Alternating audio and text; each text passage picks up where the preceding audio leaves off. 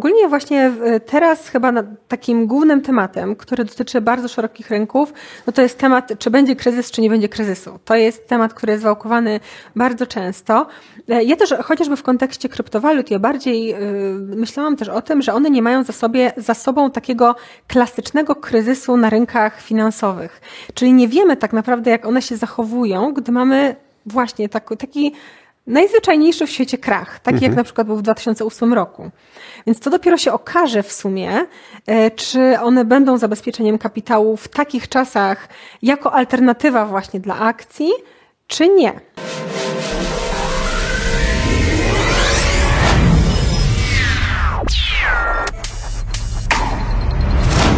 Mecenasem kanału jest Mennica Skarbowa SA, lider polskiego rynku złota oraz platforma do tokenizacji Mozaiko. Nowa definicja inwestycji. Jacek Jakubik, witam Cię na kanale Finansowy Preppers. Dzisiaj naszym gościem jest inwestorka, y, analityczka, y, specjalista od surowców, y, autorka książki Świat surowców, Dorota Sierakowska. Witam serdecznie. Cześć. Pominąłem jedną rzecz, bo ostatnio jesteś założycielem społeczności inwestujących kobiet, czy kobiet w biznesie. E, to jest też fajna ciekawostka. My jako kanał e, wsparliśmy nagrodami ostatnio konkursy, które się u Was odbywają i ja tak, jak myślę o takich społecznościach biznesowych tylko dla kobiet, to się zastanawiam, dlaczego kobiety muszą mieć oddzielne, hermetyczne środowisko e, do tego, żeby się rozwijać. Zanim przejdziemy do surowców, to ja jeszcze dopytam. Tak, a, dlaczego a musi być takie środowisko tylko dla kobiet, e, żeby one mogły się rozwijać biznesowo? W czym my, faceci, wam przeszkadzamy? Przeszkadzać aż tak bardzo nie przeszkadzacie, mam wrażenie. E, ogólnie ja sama nie lubię takich sztucznych podziałów, ale faktycznie grupę kobiet, które są zainteresowane inwestowaniem, zarządzaniem własnymi pieniędzmi, założyłam trochę z ciekawości. Z ciekawości, jak wiele kobiet będzie chciało ze mną po prostu rozmawiać na te tematy, y, bo jak sam wiesz, świat finansowy jest y, światem bardzo zmaskulinizowanym. Tak naprawdę na każdej grupie na Facebooku jest absolutna przewaga mężczyzn y, i oczywiście to jest przekrój po prostu wszystkich inwestorów, których też widzimy e, na co dzień. Natomiast e, właśnie pomysł na Girls Money Club to powstał dlatego, żeby mieć taką przestrzeń do rozmowy między sobą e, i przy trochę, trochę innym stylu komunikacji, mam wrażenie, bo jednak wśród mężczyzn i ogólnie w środowisku finansowym bardzo często spotykamy się z taką rywalizacją, e, z chęcią konkurowania na to, kto jest prawdziwym traderem, kto ma najlepsze wyniki i tak dalej. To nie jest nic e, takiego złego same w sobie, natomiast e, wiele kobiet, co się co się dopiero potem tak naprawdę okazało i co dopiero później usłyszałam od samych dziewczyn, jest trochę tym środowiskiem po prostu onieśmielone. Tak naprawdę potrzebują bardziej języka współpracy, takiej komunikacji, wzajemnego wsparcia w rozwiązywaniu problemów, które mają właśnie w związku z zarządzaniem swoimi pieniędzmi. I ta grupa, która na samym początku powstała, tak myślałam dla siebie, dla swoich znajomych, może dla paru dziewczyn, które już inwestują i chciałyby też e, sobie na luzie pogadać, rozrosła się do bardzo dużych poziomów, bardzo dużych e, rozmiarów. E, w tym momencie w grupie jest już wyraźnie ponad 6 tysięcy dziewczyn. E, na newsletterze jest wyraźnie ponad 1500 dziewczyn, więc tak naprawdę minął rok. Właśnie niedawno był konkurs z okazji pierwszych urodzin Girls Money Club i no i to tylko mi pokazało, że taka przestrzeń po prostu jest potrzebna. Więc z różnych przyczyn, ale po prostu okazała się potrzebna.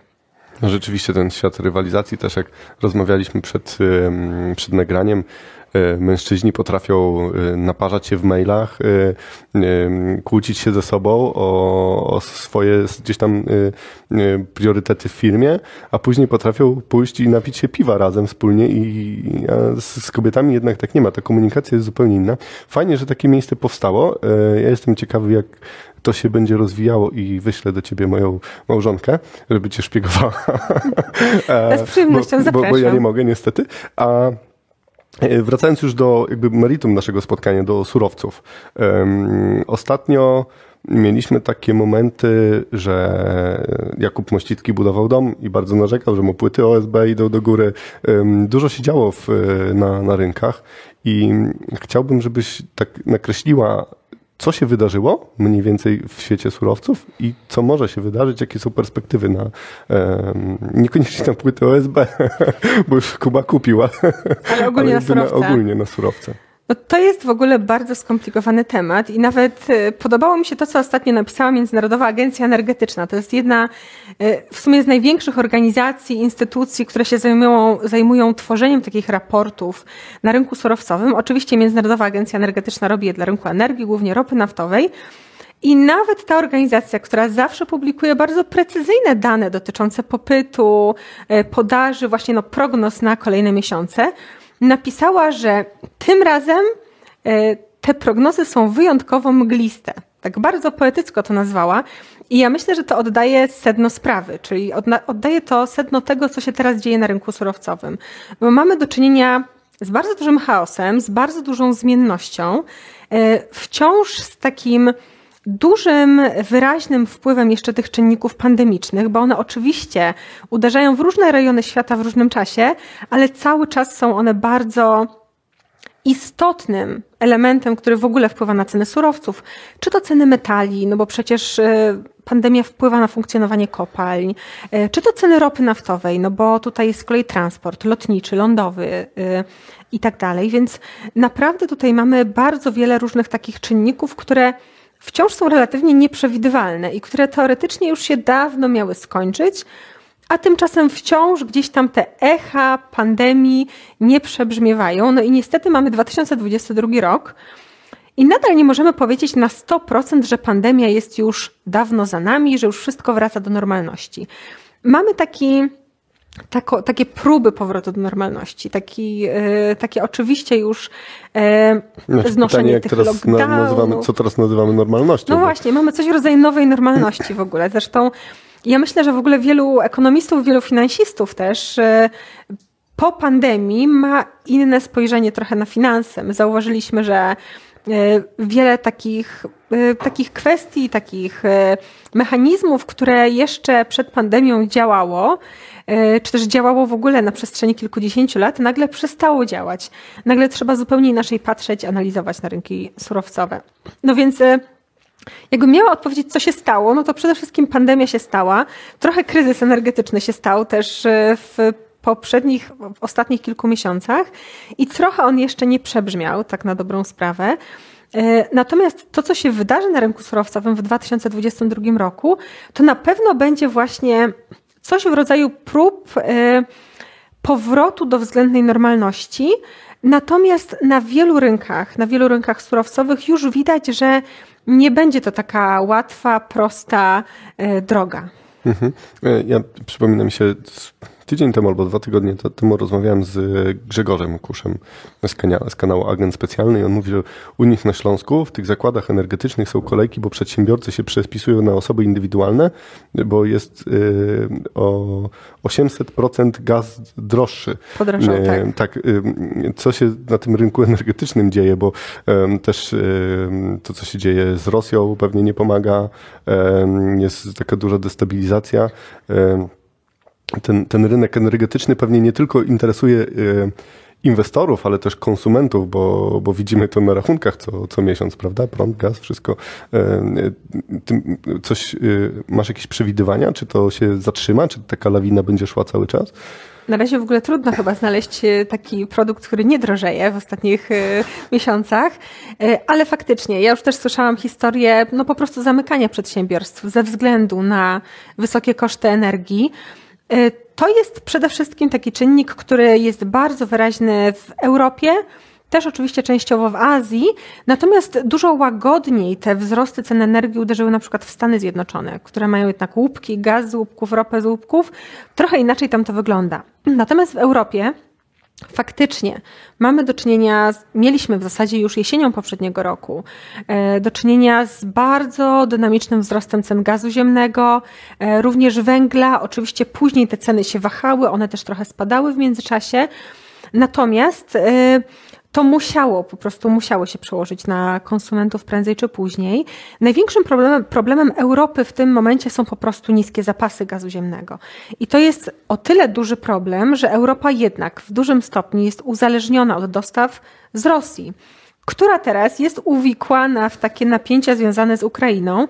No i sam fakt, że że tutaj pojawiają się w ogóle takie dwuznaczności. Z jednej strony Rosja jest Europie potrzebna pod kątem energetycznym, z drugiej strony jednak, jeżeli potencjalnie pojawiłaby się inwazja na Ukrainę, wtedy prawdopodobnie sankcje byłyby czymś oczywistym też dla wielu krajów zachodnich, sankcje na Rosję mogłyby one również wpływać właśnie na surowce, no bo przecież Rosja w zasadzie jest takim e, krajem, który, którego gospodarka w dużej mierze na surowcach się opiera.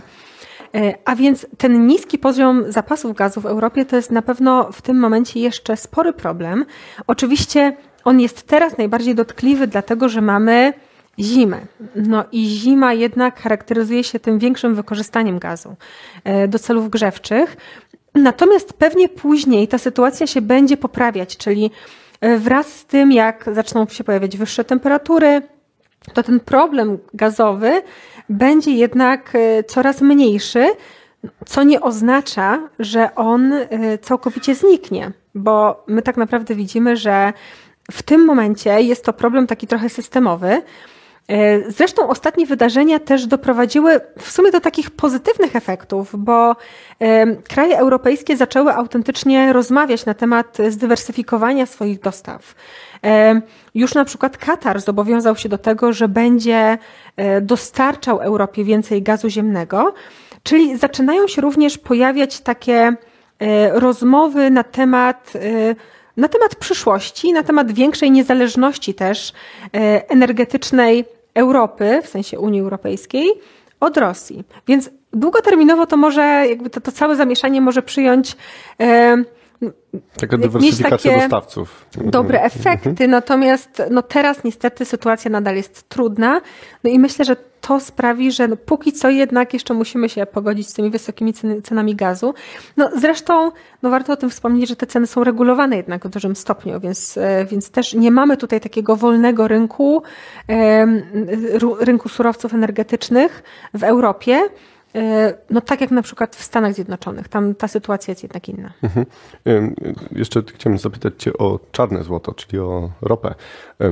Ostatnio nasi rządzący obniżyli VAT na paliwo, żeby było tańsze paliwo, żeby tak. walczyć z inflacją. Taka była retoryka. E, co prawda, jeżeli jedziemy do cioci na imieniny e, za miasto, to możemy sobie kupić jako konsument tańsze paliwo rzeczywiście, bo e, ten VAT spoczywa na konsumencie finalnie, ale jakby podatkowo dla przedsiębiorcy, czy, z 9, czy odliczy 9% VAT-u, czy 23%, bo i tak go odlicza, jakby nie ma znaczenia, więc prawdopodobnie to y, jakby nie przyczyni się do tego, że inflacja nam y, się zmniejszy, ale y, co, co, z, to, co z tą ropą? Co, jakie są perspektywy? Bo jak ropa przebiła te poziomy poniżej zera, to wszyscy jakby szykowali się na zakupy i wydaje mi się, że kto nie zarobił na ropie e, w ostatnich dwóch latach, to, to nie jest inwestorem, a, a teraz dotarliśmy do jakichś poziomów, nawet sztucznie próbujemy schodzić z tych kosztów, żeby pokazywać, że, że schodzimy z tych cen paliw, żeby powstrzymać inflację. I czy to będzie miało jakieś przełożenie dalej na inflację, czy rzeczywiście y, no, nie wiem, z której strony to ugryźć w tym momencie, nie? No, nie tylko ty nie bo wiesz, do, bo do nawet... jakiego sufitu dotarliśmy? No, ja myślę, że właśnie skoro nawet te wielkie organizacje, jak Międzynarodowa Organizacja Energetyczna, Agencja Energetyczna nie wiedzą, jak to ugryźć, to znaczy, że problem naprawdę jest skomplikowany. I coś w tym jest, bo Ogólnie ropa faktycznie jest droga. Jakby patrząc na przestrzeni ostatnich ponad 7 lat, no to właśnie, ropa jest najdroższa od ponad 7 lat. Więc to już jest całkiem spory kawał czasu. Y, I póki co y, ta ropa jest podtrzymywana właśnie napięciami geopolitycznymi, czyli kwestia Rosji. Y, mamy również ogólnie problemy z produkcją ropy naftowej w niektórych miejscach na świecie. One głównie dotyczą krajów afrykańskich, takich jak Libia czy Nigeria, no ale to też się przekłada na sytuację na świecie. Mamy też niepewność taką polityczną, może niepewność polityczna to nie jest najlepsze słowo, ale takie napięcia polityczne na Bliskim Wschodzie. No bo niedawno też jemeńskie bojówki Houthi zaatakowały cele w Zjednoczonych Emiratach Arabskich, co tylko przypomniało o tym odwiecznym konflikcie, który tak naprawdę nie jest lokalny, ale w sumie jest globalny, dlatego że Jemen jest wspierany przez Iran, który z kolei jest nieformalnie wspierany przez Rosję, a z kolei Zjednoczone Emiraty Arabskie grają, można powiedzieć, w tej samej drużynie co Arabia Saudyjska i Stany Zjednoczone. Więc znów, znów ta niestabilna sytuacja na Bliskim Wschodzie też o sobie przypomniała. Mamy oczywiście też większy optymizm, e, optymizm związany z wychodzeniem z pandemii, e, bo się okazało, że Omikron jednak nie prowadził do tak dużych restrykcji, jak się obawiano jeszcze parę miesięcy temu, że mamy właśnie do czynienia raczej z takimi usilnymi próbami też rządów zapobieżenia w ogóle jakimkolwiek lockdownom, więc to też na pewno no, sprzyja po prostu częstszemu przemieszczaniu się, wzrostowi też połączeń lotniczych. E, I faktycznie to się dzieje, więc ten popyt na ropę naftową wzrasta. Ale najciekawsze jest w tym wszystkim to, że teraz na tym rynku ropy naftowej mamy właśnie optymizm, znaczy optymizm oczywiście pod kątem cen, że te ceny rosną. Natomiast e, tak, w 2022 roku oczekiwana jest nadwyżka na rynku ropy naftowej, bo no nie da się zaprzeczyć temu, że jednak rosnie, rośnie produkcja. W Stanach Zjednoczonych e, rośnie produkcja ropy naftowej ze skał łupkowych, czyli faktycznie tam ten sektor łupkowy w końcu gdzieś tam się ożywił i zaczął coraz dynamiczniej zwiększać produkcję. Na niektórych takich głównych polach naftowych no, pojawi się największa produkcja w historii wręcz, e, na przykład właśnie tam na granicy Teksasu i Nowego Meksyku. E, OPEC też zwiększa produkcję. Oczywiście wcześniej OPEC bardzo dynamicznie ciął tą produkcję w czasie pandemii, żeby też jakoś stabilizować cenę ropy naftowej. No ale teraz z powrotem zwiększa produkcję i to stopniowo i raczej to się utrzyma jeszcze w 2022 roku. Natomiast największą niewiadomą chyba pozostaje, no właśnie, kwestia pandemii, to czy będziemy mieć dalszy ciąg, czy już niekoniecznie. No i oczywiście kwestia samego wzrostu gospodarczego na świecie, bo to, że w wielu krajach mamy podwyższenie stóp procentowych, y, to niewątpliwie jakoś jednak musi przełożyć się na gospodarkę. Może nie w ciągu najbliższego kwartału, może nie w ciągu najbliższego półrocza, no ale już na przykład w drugiej połowie 2022 roku, zapewne tak. No i to z pewnością też będzie miało jakieś przełożenie ogólnie na ceny surowców, y, takich bardziej związanych z koniunkturą, czyli na ropę też. Mhm. No, rzeczywiście stopy procentowe to jest taka dźwignia, która działa z dużym opóźnieniem na rynek. A zanim jeszcze przejdziemy do metali szlachetnych, bo czy są jeszcze jakieś surowce, czy wśród rolnych, czy wśród jakichś innych surowców, które warto w tym momencie obserwować, bądź których warto się wystrzegać? Oj, to jest bardzo ciężkie pytanie, dlatego że na rynku surowców, y, czy też towarów rolnych w ogóle też pojawiło się bardzo dużo jakichś ciekawych, y, no ostatnio ruchów. No na przykład na rynku pszenicy mieliśmy wzrosty właśnie wywołane tymi napięciami związanymi z Rosją. Y, I one wynikały właśnie chociażby z faktu, że rejon Morza Czarnego jest ważnym producentem pszenicy na świecie. Y, na pewno bardzo ciekawy będzie 2022 rok w kontekście chociażby popytu na towary rolne ze strony Chin, bo to jest taki główny temat, który może istotnie wpływać na przykład na ceny kukurydzy czy też soi. E, istnieją teraz takie prognozy, które mówią, że ten popyt się na nowo ożywi. On w 2021 roku był trochę mniejszy niż w 2020 i teraz prognozy zakładają, że ten popyt znów się nieco ożywi. No ale oczywiście jest dużo pytań dotyczących e, tego, jak się będzie rozwijała gospodarka Chin, więc niestety nie jest to taka prognoza, która, którą oceniłabym jako bardzo prawdopodobną albo wręcz jako pewniaka. No, w inwestowaniu pewniaków nie ma. Więc myślę, że ogólnie rynek towarów rolnych to jest teraz taki rynek, który jest e, pełen, mm, może nie takich, no, no, pełen niepewności, jak to zwykle bywa w sumie z towarami rolnymi, e, ale też e, w ostatnim czasie myślę, że sporo towarów rolnych jednak trochę zyskało na wartości i teraz my możemy wejść w taki okres, który będzie okresem po prostu ruchów bocznych. W zależności od tego też, co się będzie działo oczywiście z globalną gospodarką, tak ogółem. Mhm. Więc myślę, że paradoksalnie właśnie dużo ciekawsze tematy, dużo ciekawsze inwestycje mogą być właśnie na rynku metali szlachetnych. Mhm. Mhm, bardzo ładnie, płynnie przeszliśmy e, do tematu. E, ja ostatnio wróciłem też do fragmentów twojej książki, bo czasami do niej wracam i tak też zaobserwowałem, że to, co było kiedyś, na co teraz patrzyliśmy, teraz już właśnie przestaje mieć znaczenie i ten rynek nam się mocno zmienia jak była pandemia, rzeczywiście spektakularnie złoto czy srebro y, bardzo mocno zyskiwały na wartości. No i później jak y, weszły informacje, że y, wynaleźliśmy skuteczną szczepionkę, były takie bardzo ostre zjazdy. Nawet w ciągu jednej mhm. sesji tam złoto potrafiło spaść 6-7% chyba. To były takie potężne wyjścia jakby tego kapitału spekulacyjnego. No i w zasadzie teraz się mówi, że od no już prawie roku złoto jest w takim boczniaku, tak idziemy bokiem, w zasadzie e, nic się bardzo nie dzieje i dużo ludzi zawiodło się na złocie. Tak słucham opinii, bo akurat na tym rynku siedzę i mówią, że no, złoto miało rosnąć, bo jest taki kryzys, takie strasznie, a jednak nic się nie dzieje, nudno, idziemy na kryptowaluty, prawda? Co z tym złotem może się wydarzyć po tak długiej w zasadzie konsolidacji, jeżeli to nazwiesz konsolidacją, a, a nie czymś innym, nie?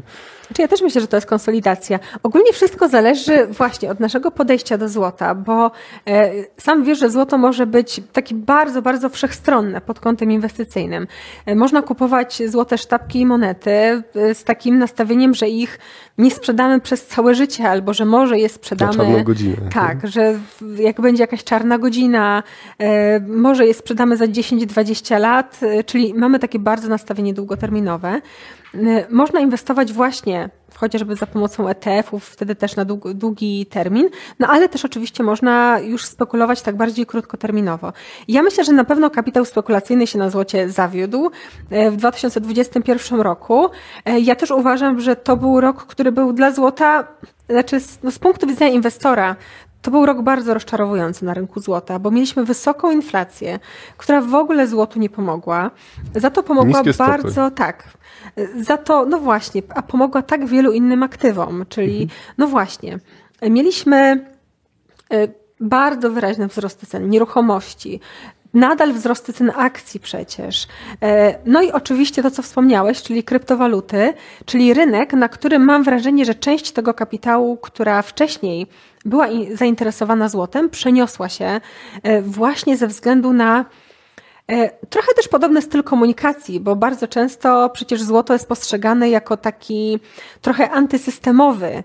antysystemowa inwestycja, czyli coś no, mówi będące... że Bitcoin jest cyfrowym złotem, prawda? Tak, teraz się właśnie... Dużo analogii. Tak, wydaje mi się, znaczy sądzę, że mimo wszystko y, to są dwa różne światy, czyli y, to są tak naprawdę rynki, które trzeba analizować w zupełnie inny sposób, natomiast tym punktem wspólnym było to, że oba są traktowane jako alternatywa dla tradycyjnego systemu finansowego. E, I pod takim kątem właśnie złoto zawsze przyciągało część inwestorów, która chciała mieć takie aktywo niezależne od koniunktury, e, które właśnie w tych okresach gorszej koniunktury, wojen, kryzysów radzi sobie lepiej, jest bardziej stabilne. No i część tego kapitału uznała, że jednak właśnie kryptowaluty, zwłaszcza te najpopularniejsze, będą takim e, bezpiecznym aktywem, czy też taką przystanią właśnie, która jest e, niezależna trochę od globalnej koniunktury. No, moim zdaniem to się jeszcze okaże, dlatego że no, rynek kryptowalut tak naprawdę nie ma za sobą jeszcze takiego chyba porządnego kryzysu. Wiesz, to zależy co nazwiesz hosą bądź bezsą, bo jak na rynku złota by ci w ciągu kwartału zjechało 50%, to wszyscy by sobie z głowy wyrywali włosy, prawda? Bo jest, Bardziej jest tragedia. A jeżeli chodzi, na no? Bitcoinie mamy zjazd 50% w kwartał, spokojnie, tylko korekta, za następny kwartał już jesteśmy zupełnie na innych poziomach. Mm. E, to jest zupełnie inaczej ten rynek wygląda. Dlatego znaczy, moim ja zdaniem też kryptowaluty błędnie są nazywane cyfrowym złotem, bo złoto, nawet jak ma ten gorszy okres, to e, ta konsolidacja e, jakby nie powoduje tego, że zjeżdżamy 50% z kapitału. Zmienność tylko, zmniejsza. Tylko tak. daje nam tą stabilizację. Tak. A, a ludzie się przyzwyczaili, trochę szczególnie ci młodzi, że chcemy zarobić tu i teraz i dużo.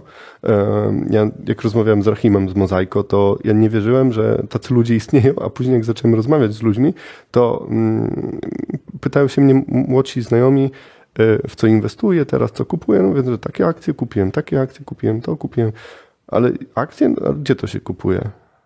Nie, my tylko krypto, bo to, to łatwiej. Będziemy do biura maklerskiego szli. Nie, to nie, no. nie, nie, te czasy. I widzę, że zupełnie ten rynek się zmienia, szczególnie tych młodych ludzi, młodych inwestorów, którzy wchodzą na, na rynek i właśnie... Częściej też e, inwestują poprzez aplikacje tak, różnego typu. Tak, i z, jakby z mojej strony jakby nic się nie stało, że złoto było w konsolidacji, bo dalej się czuję bezpieczny z, tym, z tą częścią portfela w złocie.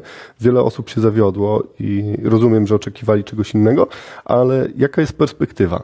E, co, co może się wydarzyć ze złotem, ze srebrem, z jakimiś może innymi metalami szlachetnymi e, w przyszłości? Tak, znaczy ogólnie właśnie teraz chyba takim głównym tematem, który dotyczy bardzo szerokich rynków, no to jest temat, czy będzie kryzys, czy nie będzie kryzysu. To jest temat, który jest wałkowany bardzo często. E, ja też chociażby w kontekście kryptowalut, ja bardziej yy, myślałam też o tym, że one nie mają za, sobie, za sobą takiego klasycznego kryzysu na rynkach finansowych.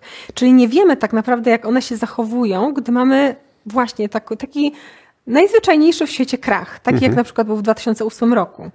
Więc to dopiero się okaże w sumie, e, czy one będą zabezpieczeniem kapitału w takich czasach jako alternatywa właśnie dla akcji, czy nie. No, myślę, że zobaczymy, bo w sumie też jakby to krach pandemiczny to był bardzo specyficzny. On był bardzo krótki, bardzo płytki. To była zupełnie inna historia niż ten krach, który widzieliśmy wcześniej. Mm, natomiast faktycznie jeśli chodzi o złoto, no to y, ja oczywiście też mam część portfela w złocie, y, właśnie jako taka, taką, takie aktywo, które no, wykazuje po prostu niewielką korelację, niewielką zależność z całą resztą y, portfela. I moim zdaniem fakt, że złoto teraz porusza się w konsolidacji już od dłuższego czasu, no to to oznacza, że jednak spora część inwestorów go nie sprzedaje. E, czyli gdzieś tam, no mówiąc tak kolokwialnie, ono uklepało to dno w okolicach 1800 e, dolarów za uncję. W tym momencie cały czas jednak porusza się w tym rejonie. Oczywiście czasem spada poniżej tej bariery, czasem jest nieco wyżej, ale ogólnie mam wrażenie, że e, Wielu inwestorów, nawet jeżeli się zawiodło na złocie, to i tak sobie to złoto zostawia w portfelu, przynajmniej takich inwestorów długoterminowych. No bo właśnie, bo ta niepewność chyba dotycząca przyszłości jest takim najważniejszym e, tematem, który to złoto po prostu wspiera. No i sam fakt, że jeszcze nie pożegnaliśmy się z wysoką inflacją, najprawdopodobniej, to też ma jakieś, e, jakieś znaczenie zapewne. A więc myślę, że to, że złoto teraz jest nudne, to może sprawić, że ono właśnie przestanie być nudne. Jakby to zawsze jest tak, że jednak e, gdy mamy długi okres bardzo wąskiego poruszania się cen, to w końcu jakieś wybicie następuje. E, no, czy będzie to wybicie górą? Pewnie zależy, co się wydarzy, natomiast, e, natomiast sądzę, że przy obecnych uwarunkowaniach gospodarczych jest dużo większa szansa na to, że złoto będzie mimo wszystko rosnąć, bardziej niż spadać, bo nawet te zapowiedzi dotyczące zacieśniania polityki monetarnej w Stanach Zjednoczonych, to wszystko działało na złoto już w tamtym roku. Już w 2021 roku e, właśnie zapowiedzi e, wycofywania się, zluzowania ilościowego w Stanach, e, zapowiedzi podwyższenia stóp procentowych, to wszystko uderzało w złoto za pośrednictwem dolara ale o tym inwestorzy już teraz wiedzą. Mhm. Więc jakby dla mnie takim podstawowym pytaniem jest to, co jeszcze mogłoby potencjalnie w złoto uderzyć. I póki co nie widzę takiego bardzo wyraźnego czynnika, który by mógł e, no, sprawić, że złoto nagle stanie się dużo mniej atrakcyjne niż, mhm. E, niż obecnie. E, Bazylea. Temat, który miał wejść i się przesunął na kolejny rok. Czy to już rynek wycenił, czy, czy spodziewasz się jakiejś lawiny, jeżeli to by się zrealizowało? to Myślę, też że... dużo osób sobie zadaje to pytanie, coś, czy, czy na pewno tak, tak będzie, nie? jak myślą.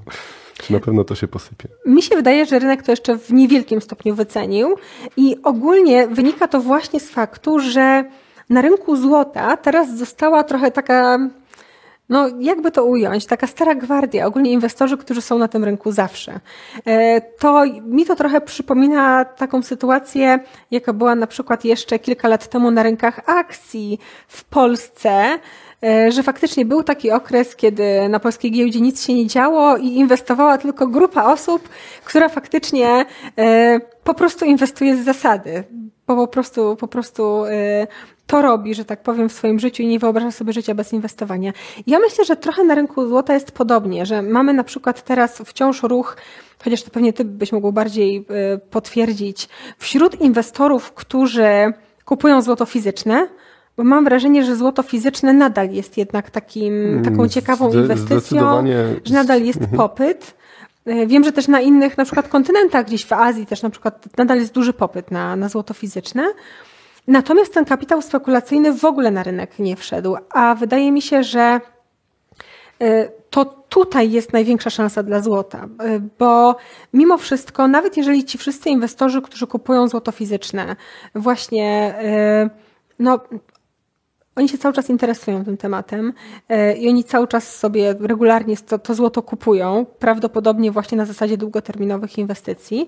Natomiast dopóki rynkiem złota się właśnie nie zainteresuje ten kapitał spekulacyjny, który głównie inwestuje, no chociażby w ETF-y tak masowo, no to będzie bardzo ciężko po prostu o podbicie cen złota też e, wieloma czynnikami. Natomiast myślę, że złotu może ogólnie w takim e, w takiej perspektywie w ogóle kilku lat właśnie, e, też kilkunastu lat, e, Złotu ogólnie jakby sprzyjają te wszystkie procesy, które właśnie wynikają z większego monitorowania gotówki i ogólnie ze zniechęcania właśnie przez banki centralne i przez nadzorców do używania gotówki do dużych transakcji. Więc mi się wydaje, że właśnie złoto, które no jest takim takim środkiem płatniczym, które, który jednak nie jest monitorowany w dużym stopniu, to też zyskuje właśnie na popularności jako taka alternatywa. Na koniec programu, jak wiesz, bo u nas występowałeś, zawsze mamy taką tradycję, że każdy z gości zostawia naszych finansowych prepersów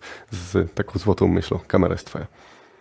Jaką złotą myśl dać? Ja myślę, że przy tym wszystkim, co się obecnie dzieje, moją taką złotą myślą, aczkolwiek chyba mało oryginalną, jest to, żeby po prostu dywersyfikować swój portfel. Zwłaszcza w tym 2022 roku, kiedy który będzie pewnie rokiem dużej niepewności, dużych wahań cen. Warto pójść szeroko, warto się edukować, warto czytać w ogóle o różnych możliwościach inwestycyjnych, bo ostatnio powstało ich naprawdę dużo. E, no i po prostu e, dowiadywać się o nich więcej i patrzeć nieco szerzej na swój portfel jeżeli przypadkiem, może, może, może na stałe oglądają mnie jakieś kobiety, to w linku zostawimy e, kontakt do Twojej grupy. Tak, pewnie. E, może się zainteresujecie, może odnajdziecie tam e, dużo fajnych rzeczy. Ja się zastanawiam Waszych perspektyw na w ogóle na ceny surowców, na to, co się będzie działo w przyszłości, bo rzeczywiście e, sytuacja jest dosyć taka niepewna i mamy ten w sumie kryzys, którego w zasadzie nie ma i ciekawy jestem, co Wy o tym myślicie. E, napiszcie w komentarzu, zostawcie łapkę w górę, zasubskrybujcie kanał, zapraszam do grupy na Facebooku i dziękuję Wam bardzo za dziś. Cześć.